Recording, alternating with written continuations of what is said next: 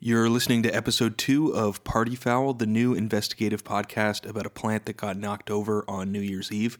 If you're just tuning in, you should probably go back and listen to episode one, which you can find on our website, partyfoulpodcast.com, or wherever you get your podcasts. On this episode, we continue our search for the truth about who was responsible for the destruction of Ian and Sarah's aloe vera plant on New Year's Eve, with a closer look at the evidence surrounding Trish, one of the two prime suspects we identified in episode one. Okay, but if I were to say like you broke the plant, do you agree or not? I would accept that a plant was broken and that somebody at the party broke a plant, but that it was not necessarily myself. No interviewing people about the uh, aloe vera plant. The aloe vera plant. Do you know about the aloe vera plant? It knocked over the bro. Yeah, yeah. Earlier When was tonight. this? Earlier tonight. Who was responsible? Was Well, it- that's what we're trying to figure out. was it- I wasn't even aware of the existence of the aloe vera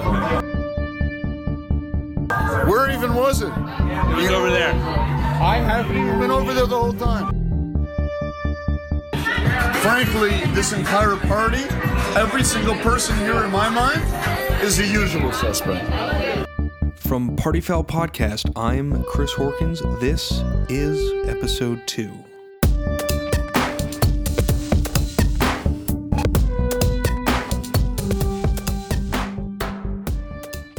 Um, what can you tell me about Trish Gojek? She does love to knock things over. It's like her common trait. Weird. right? So you've known Trish for how long?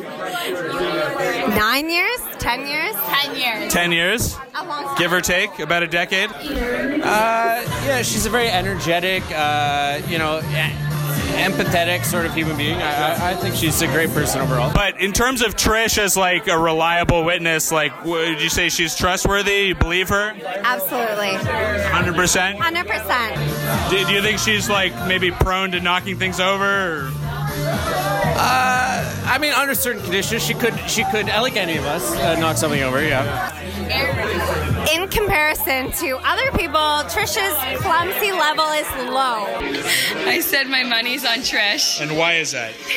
because she's sloppy and she spilled her drink on me. Wow! Tonight? Wow! Yeah. That- tonight she did that. No. A different time. Yes. More than one time? Only when she, Welcome you back to the wedding anymore. Trish Gauthier is from New Brunswick.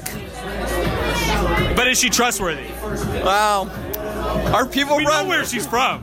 Are people from New Brunswick trustworthy? I don't know, I Can't don't- say. Either way. can't she just moves a lot and maybe her elbow by mistake hit the elbow. She's, she has a propensity for doing that. Sometimes she would walk by things that I was up in our apartment, and she would just knock it over intentionally and go, "Oops," sarcastically. Patricia Gauthier, known to friends as Trish or Trisha, is the cousin and cousin in law, respectively, of Sarah and Ian, the party hosts and owners of the demised plant. While people had different opinions about whether Trish had it in her to have done the crime, everyone I talked to seemed certain she was at the scene when the deed was done. In my investigation, I spent some time with Trish and the other prime suspect, Alex Minkin, at the scene of the crime, trying to retrace the events of a few moments earlier. What I find interesting about where we're standing now is you can see that Trish is actually in between me and the djembe drum. Is this how you were standing at the time? exactly how we're standing. Oh, wow. Exactly. This is almost exactly, almost precisely where we were standing, how we were No, standing. Trish remembered her and Alex's positioning in the crucial moments before the plant toppled to its doom uh, a, a bit differently, and she claimed to have evidence to back up her position. Trish, is this how you were standing? uh, No, and I have photo evidence to prove that I was actually standing on a chair above him. And So we're, making- we're now looking at a photo that uh, is somewhat contemporaneous with the incident. Um, it's a little dark. Uh, so wait, what do, what do you say this shows us, Trish? Having examined the photograph in question further in the light of day, I'm not sure it really shows much of anything at all. We'll post it on our website so you can judge for yourself. but in the moment, it appeared to be a key piece of evidence, potentially exonerating Trish as a suspect, at least in her mind. It shows that I was standing behind Minkus. Where are you? I was Zoom I was- in. so I'm not- Enhance. I'm not in. Oh, the you're photo. behind the- I- you're I behind the took lens. Photo of you speaking. Okay, there's me. Yep. Looks like I'm doing a great job. I think I think Minkin was closer, and you can't see him in the photo. Oh, I'm in the photo. I'm in the photo, aren't I? No, you're not. The photo evidence ultimately seemed inconclusive, and even Trish was unable to say definitively that she was not the one responsible for knocking over the plant. But I, I, I know I was in a close proximity to it happening, but I know there were other people there, and I think that it happened around where I was, and I'm not sure that I was the cause. Okay. But I don't know that I wasn't either, so I'm Okay. not sure. I could tell Trish's uncertainty was sincere, since even under my expert cross examination, she would not admit to her guilt. And as you've told me, you think it was probably your fault. Well, I was the closest to the plant that night. Yeah, so you're willing to take responsibility? I was the closest to the plant that night. Okay, so you're so it was your fault. I was the closest to the plant that night. Okay, but aside from just being the closest, like you were the one most likely to have knocked it over? I wouldn't say that. I'm just saying I'm the closest to the plant that night. I seemed to be going in circles and really getting nowhere until I spoke to Richard Piasecki, a local music teacher and electronic musician who sometimes goes by the stage name Dicky Sticks. Richard, or Rich, claimed to have witnessed the incident firsthand. First of all, Rich, did you see any of the uh, the breaking of the aloe vera plant? I did, yeah. You saw it. Saw it. Who did it? Uh, it was Trish. Yeah, I saw it. It was wait, it was Trish, and you saw it. Pretty sure, yeah. Uh, yeah, 100% sure. You're hundred percent sure. 100%. At this point, I thought I'd cracked the case. Here's an eyewitness. He saw it firsthand, and he was completely unequivocal, unshaken in his belief that it was Trish. But I'm 100% sure it was Trish, yeah. wow, what what makes you comfortable enough to say hundred percent? Uh, well, I just saw some commotion back there, and Trish was there, and uh, there was a lot of some, some movement there, and yeah, that's. And not only that, he also seemed to be able to rule out conclusively the other prime suspect, Alex Menken. I didn't see Alex in the mix when I looked. Deep down, however, I had a sinking feeling that Rich's evidence was just too good to be true. And it was. Am I right in assuming that you are that, that, that you you are roommates with the other prime suspect in the case, Alex Minkin? Oh, I didn't know that. Yeah, I mean, uh, it, You didn't know that you were roommates with him? I mean, I definitely knew I was roommates, but I didn't know he was the other prime suspect. Okay, well, I, I'm he is, and and you're roommates with him, and so do you think that you would have any motive to try to like suggest that he was not responsible?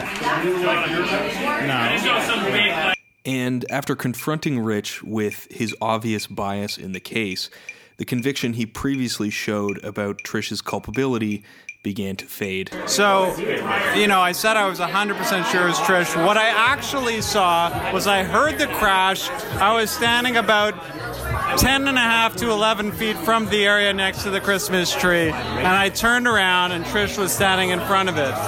What I saw was I, I, I, tur- I heard the crash, I turned. Chris- Trish is the only person that is directly in front of this thing. I can only assume And we all know what happens when we assume, don't we, Richard?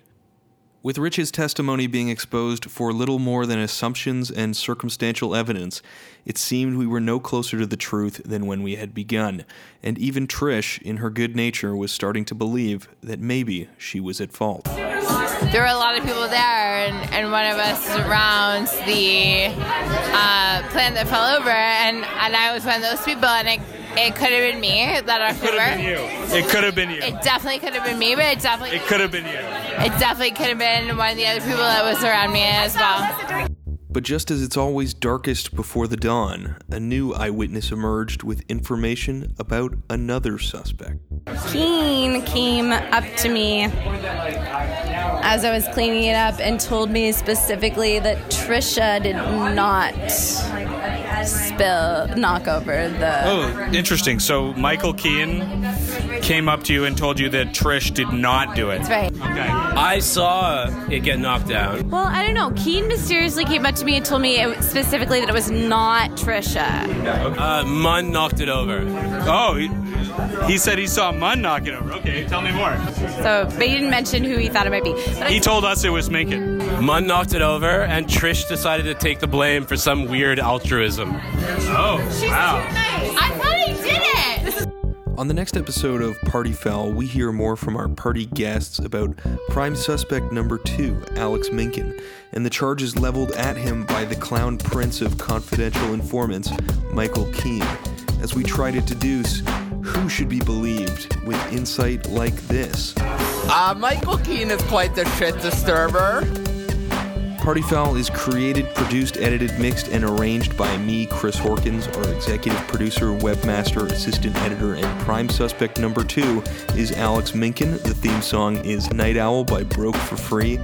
Special thanks this episode to Trish Gauthier, Simon Chernin, Ryan Lee Kennedy, Alyssa Allen, Jordan Alderson, Zoe Friedman, Zach Tucker Abramson, Richard Piazetsky, Sarah Morton, and Michael Keane, all of whose voices graced the airwaves of this particular episode of the podcast.